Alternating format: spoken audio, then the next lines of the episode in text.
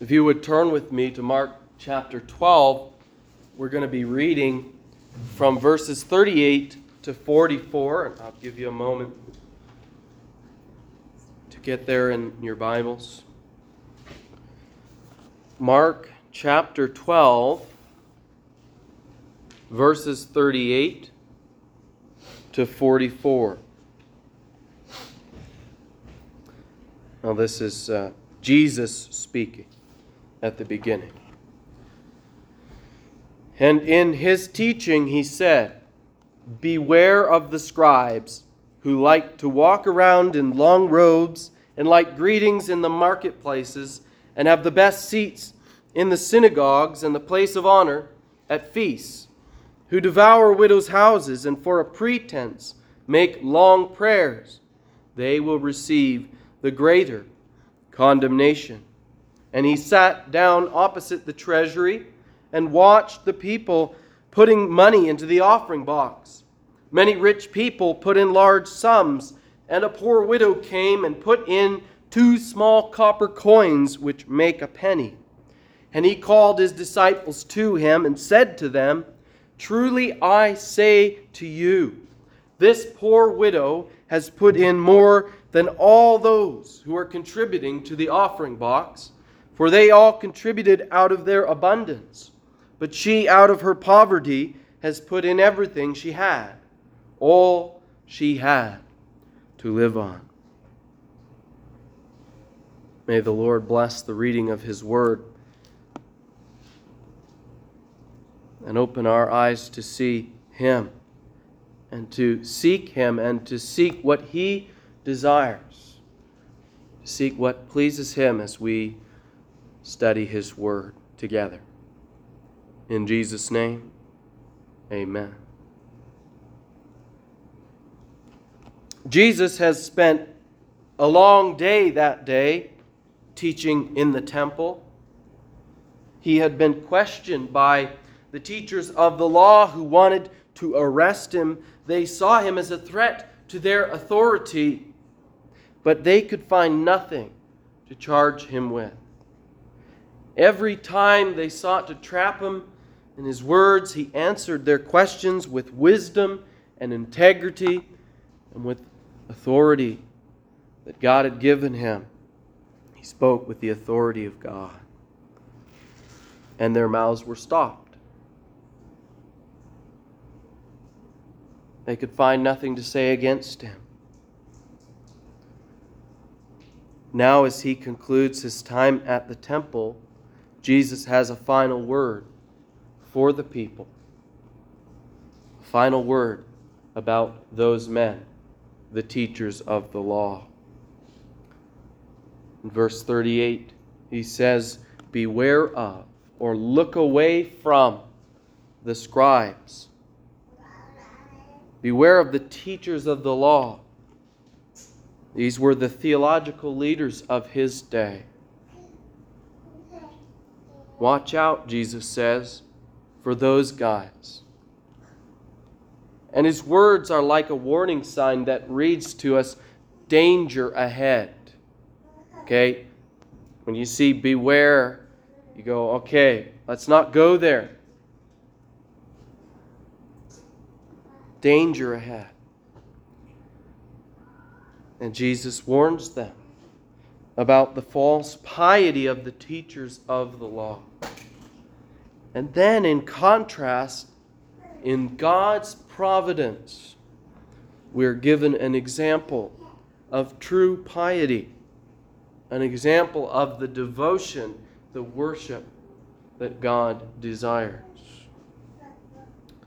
First, we're going to look at this danger that we're to be warned of the piety that looks good to man, but not to God. A piety that is an outward show. It does not come from a heart that seeks to worship and honor God. Jesus warns about religious leaders, teachers, who firstly like to be seen. He says they like or they want to, they love to, verse 38 here, walk around in long robes. The word there for robe has the idea of a festive or a formal robe. So they would walk around in these robes that set themselves apart, that identified them as, as we're the holy ones. And they liked to be seen in that way.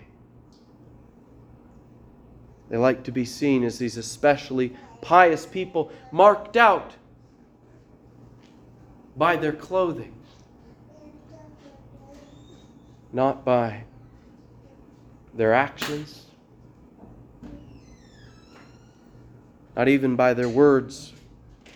They like to be seen. Secondly, they like to be greeted in the marketplaces. They liked it when they go out and people would say to them, Rabbi and Master, Oh, teacher, it's so good to see you. Father. They lived to hear themselves praised by other people. They like to hear the titles and the applause. Thirdly, they like to be honored. They have, verse 39 says, the best seats in the synagogue. They reserved the best spot for themselves. They sat at the front. They faced everybody else. They had those the best seats in the synagogue. And they had the places of honor at feasts.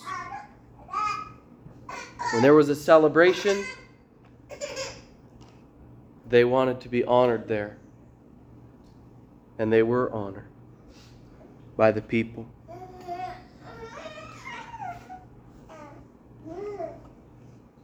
These three things that they loved to be seen and to be greeted and to be honored speak to their heart what they long for. They lived for themselves, they lived for their own praise, they lived to put themselves ahead of others and to be seen as more righteous than others. They loved, as John wrote in his gospel in John 12 43, the glory that comes from man more than the glory that comes from God. They did not ultimately care about what God thought and the praise that He gives, but the praise that man could give to them. They loved to be praised because they loved themselves. And here's the thing people did praise them, they were honored because they had earned this great reputation of piety. Well, look at the alms that they gave, look at the nice prayers that they prayed. Look at their clothing. I mean, if they had such wonderful robes, you, they got to be godly, right? You don't get to wear, you know, the special robe of a rabbi without being a somebody. These weren't the hated tax collectors that nobody wanted to be around. People called them teacher. People respected them. But Jesus warns the people that they would not follow those who live a life of outward piety and inward corruption. And he was not finished with describing the teachers of the law and how they lived and how they acted. You see, the desire for prestige and for honor and for power comes here at the expense of the poor. Pride necessarily crushes other people under its feet. To raise oneself up, you have to put others down. And so, the fourth thing that we see is that they take from others while making a show of piety. Verse 40 characterizes these teachers as the ones who devour widows' houses and for a pretense make long prayers. They consume the possessions of the weakest and the most helpless in society. Widows were especially vulnerable along with the fatherless, especially at times like the, that. And all throughout the scriptures, the cause of widows is brought up as those who are especially to be cared for under the law. If you're going to show kindness to anybody, you should show it to the widow and the fatherless. And so to abuse them was to be guilty of an especially wicked thing in the eyes of God and any man who is righteous. The prophet Isaiah said, to give you one example, he said in Isaiah 10, verses 1 through 4 Woe to those who decree iniquitous decrees sinful decrees, and the writers who keep writing oppression, to turn aside the needy from justice, and to rob the poor of my people of their right, that widows may become their spoil, and that they may make the fatherless their prey. What will you do on the day of punishment, in the ruin that will come from afar? To whom will you flee for help? And where will you leave your wealth? Nothing remains for you but to crouch among the prisoners or fall among the slain. For all this, his anger has not turned away, and his hand is stretched out still, stretched out in judgment. God is especially angry at those who will make the, the widows their spoil. And that is exactly what Jesus declares the scribes have done.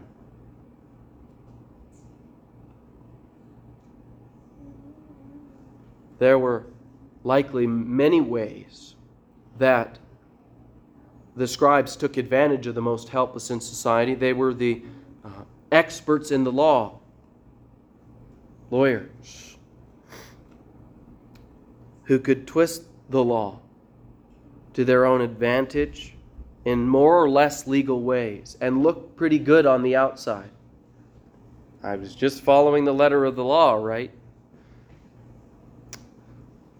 Some of, of the ways that they may have ripped off the poor or excessive legal fees, mismanaging the estates of widows, taking houses as pledge, pledges for unpayable debts.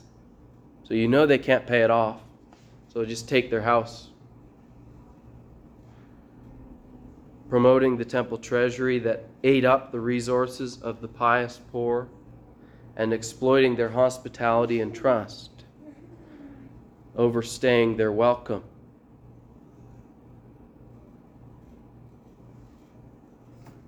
Here's the thing it's not that they were just corrupt lawyers. Corruption and extortion is wrong, whatever way you're going to slice the pie. But the teachers of the law consume widows' property. They take advantage of these helpless women while making a show of long prayers, while proclaiming to be wise, while saying that they have the blessing of God. They pretend to do good and love God. But such prayers cannot hide a perverse heart from God. In this case, their, their actions certainly spoke louder than any words that they prayed and revealed the true state of their hearts.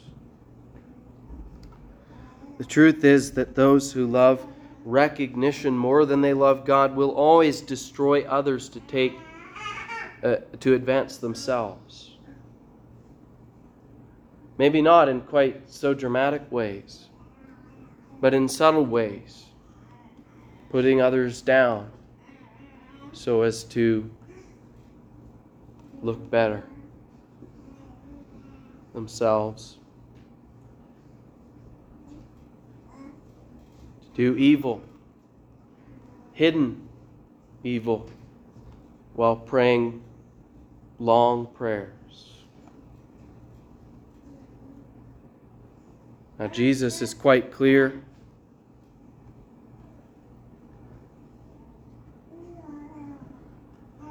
That they will receive the greater condemnation. It's not going to go well with them. There really is danger ahead. Danger for those men and danger for those who would follow them.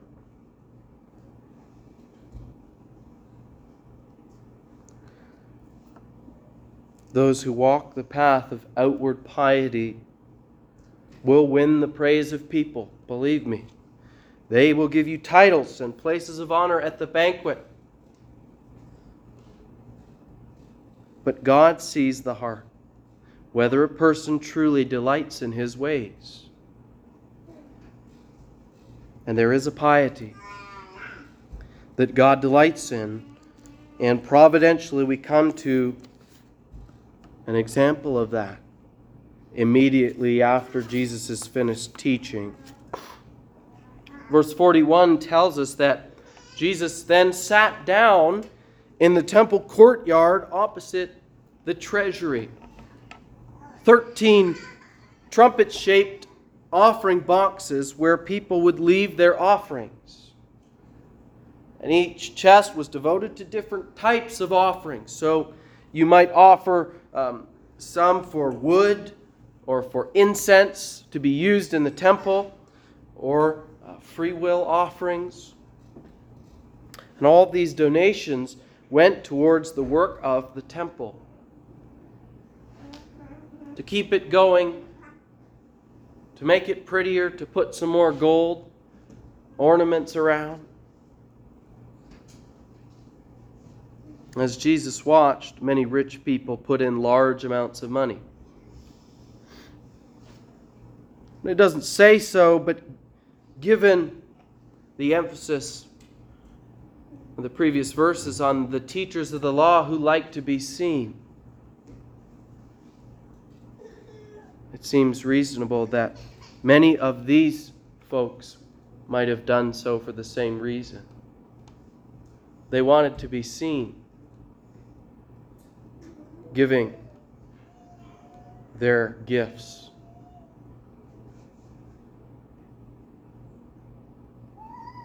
But verse 42 tells us that one poor widow gave two small copper coins. These were coins that were worth next to nothing. The, in fact, the coins that the widow gave were the least valuable coins you could find in circulation in Palestine. Mark adds the detail that this was the equivalent of a quadrans the name means little to you. This was a Roman coin, and it added up to about less than a hundredth of a day's wage. Less than a hundredth of what you make in a day. So something like a dollar fifty today. Enough for a cheap meal. And the widow gave both coins up when she could have kept one for herself. In that act, Jesus saw something worth telling his disciples. Verse 43 tells us he called his disciples to him. Maybe they were off just looking around in the temple courtyard. Now, Jesus gathers them together and he said to them, verse 43, Truly I say to you, this poor widow has put in more than all those who are contributing to the offering box. For they all contributed out of their abundance, but she, out of her poverty, has put in everything she had, all she had to live on. Did you notice something? Jesus knew that the woman was a poor widow. And he knew that the coins that she gave were all she had. How did he know? This wasn't just an educated guess. These are the words of that widow's maker. He knew her and he noticed her. While this widow went unnoticed by all the people around her, she was noticed and loved by her God. The scribes sure, certainly wouldn't look out for a widow like this, but the Savior would. That is who our God is. And He wanted to point out to all the disciples what she gave that she gave all she had. And he says that this insignificant sum of money was proportionately more than all of the others. It was greater, it was more important to God than all those other offerings. You know, our Lord is not impressed by large sums of money. People are. We're as impressed by an outward show of a large gift as we are by long prayers. It looks pretty good. It sure seems like a nice thing to do. And I'm not saying don't give a large gift to, or something, or if you have money, don't give it away. But why are we doing what we're doing?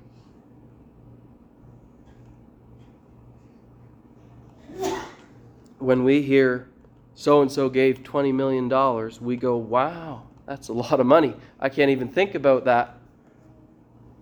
Some billionaires give a whole lot more than $20 million.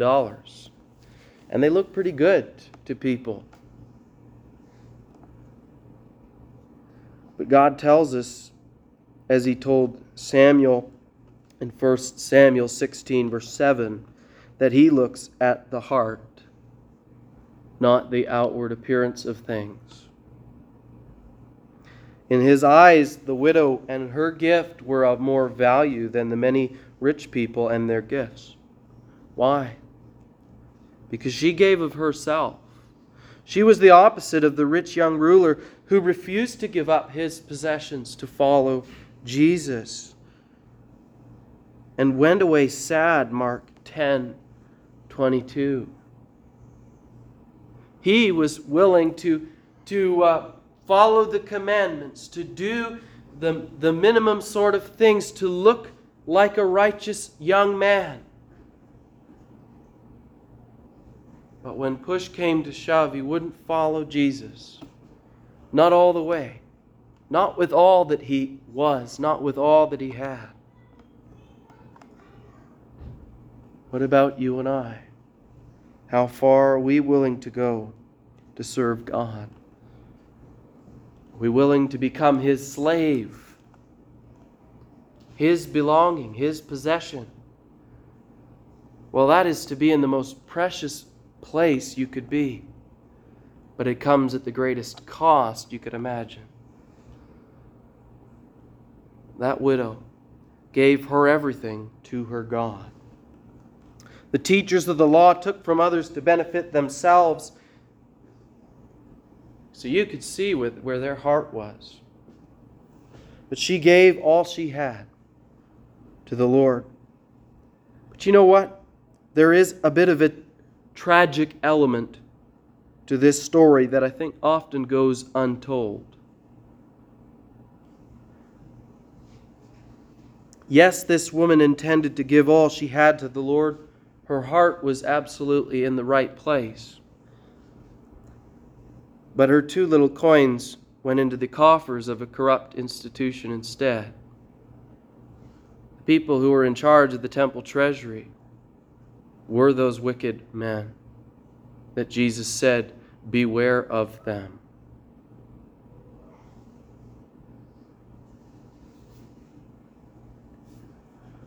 Jesus rightly called that temple a hideout for thieves in Mark 11 17.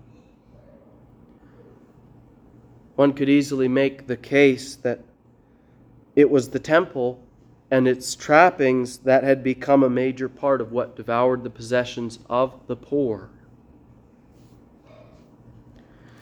And so I, I want to draw your attention to the widow's willing heart, to what the Lord saw in her and her gift.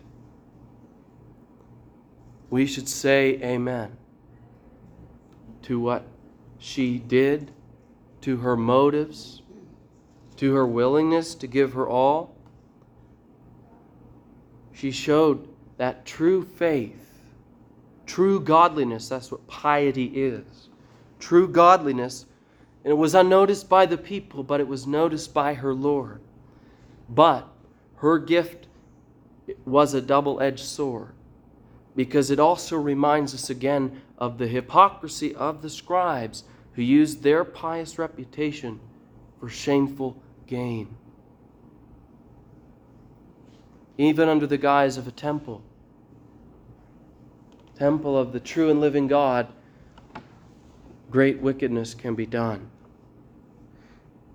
And so, as we think to apply this text to our lives, firstly, I want to say that we must watch out for such people.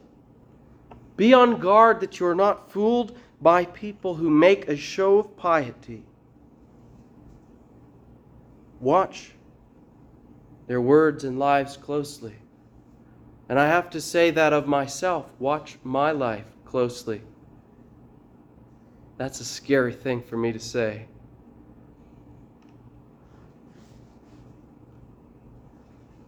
Because what we do on the outside and how a person looks is not what God cares about.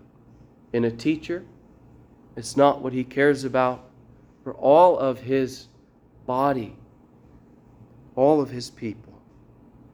And so we also ought to examine ourselves, each one of us.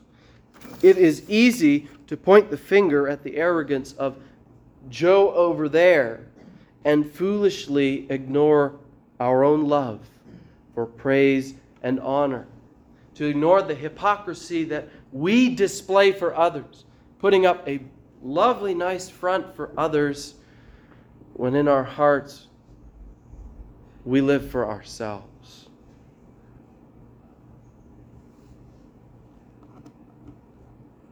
I think it's, it's vital that we remember the disciples of Christ, the 12 disciples, were not immune to the desire of greatness, and neither are we. Already by this point, the 12 disciples have had two major arguments about who was greater how do we rank ourselves?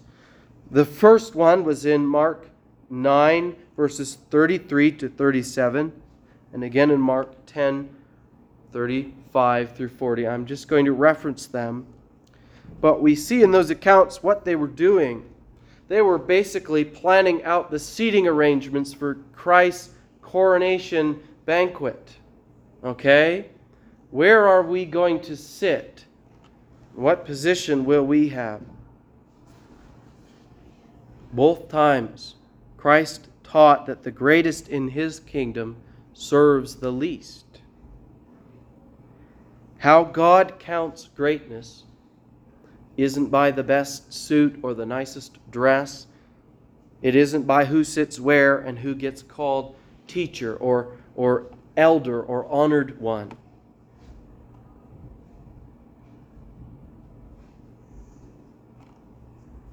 he says in Mark chapter 9, verse 37 Whoever receives one such child in my name receives me. The one who is helpless, like that widow. Just a little child.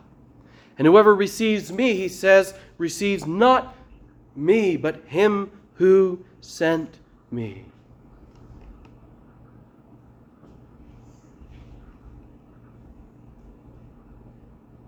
the one who wants to know the Lord.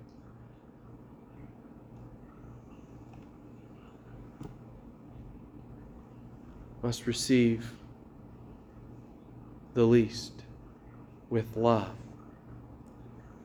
Again, Jesus says in Mark 10, verse 43 Whoever would be great among you must be your servant. So then, look at and follow the one who serves first Christ and then others.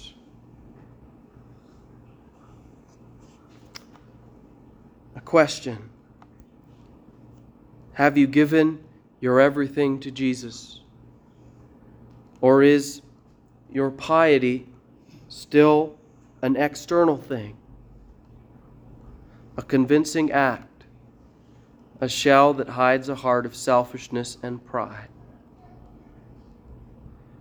The danger signs have been pointed out to you by the Lord Himself. But there is still time for a U turn. If you are living a life of pride, of selfishness, of hypocrisy, there are things that you uh, hide away, sin that you hide in your heart. Today is the day of salvation. Now is the time to surrender to Jesus. Don't hold back. Be willing to abandon yourself completely to Christ. He alone can save sinners. He alone can give you a new heart, one that seeks after Him and does what is pleasing to Him, what is righteous in His sight. And as you trust in His sacrifice and as you seek to please Him, heed the words of the Apostle James, who wrote, Religion that is pure and undefiled before God the Father is this to visit orphans and widows in their affliction, and to keep oneself unstained from the world. James chapter 1 verses verse 27. You see, true piety abandons self promotion and self advancement and seeks to please Christ, to care for those he cares about, to care for the helpless. People may be fooled into giving the self righteous the place of honor, but God sees to the heart. He knows your heart and mine. And He honors those who give their all to Him, those who trust only in His Son and cast themselves completely in His hands.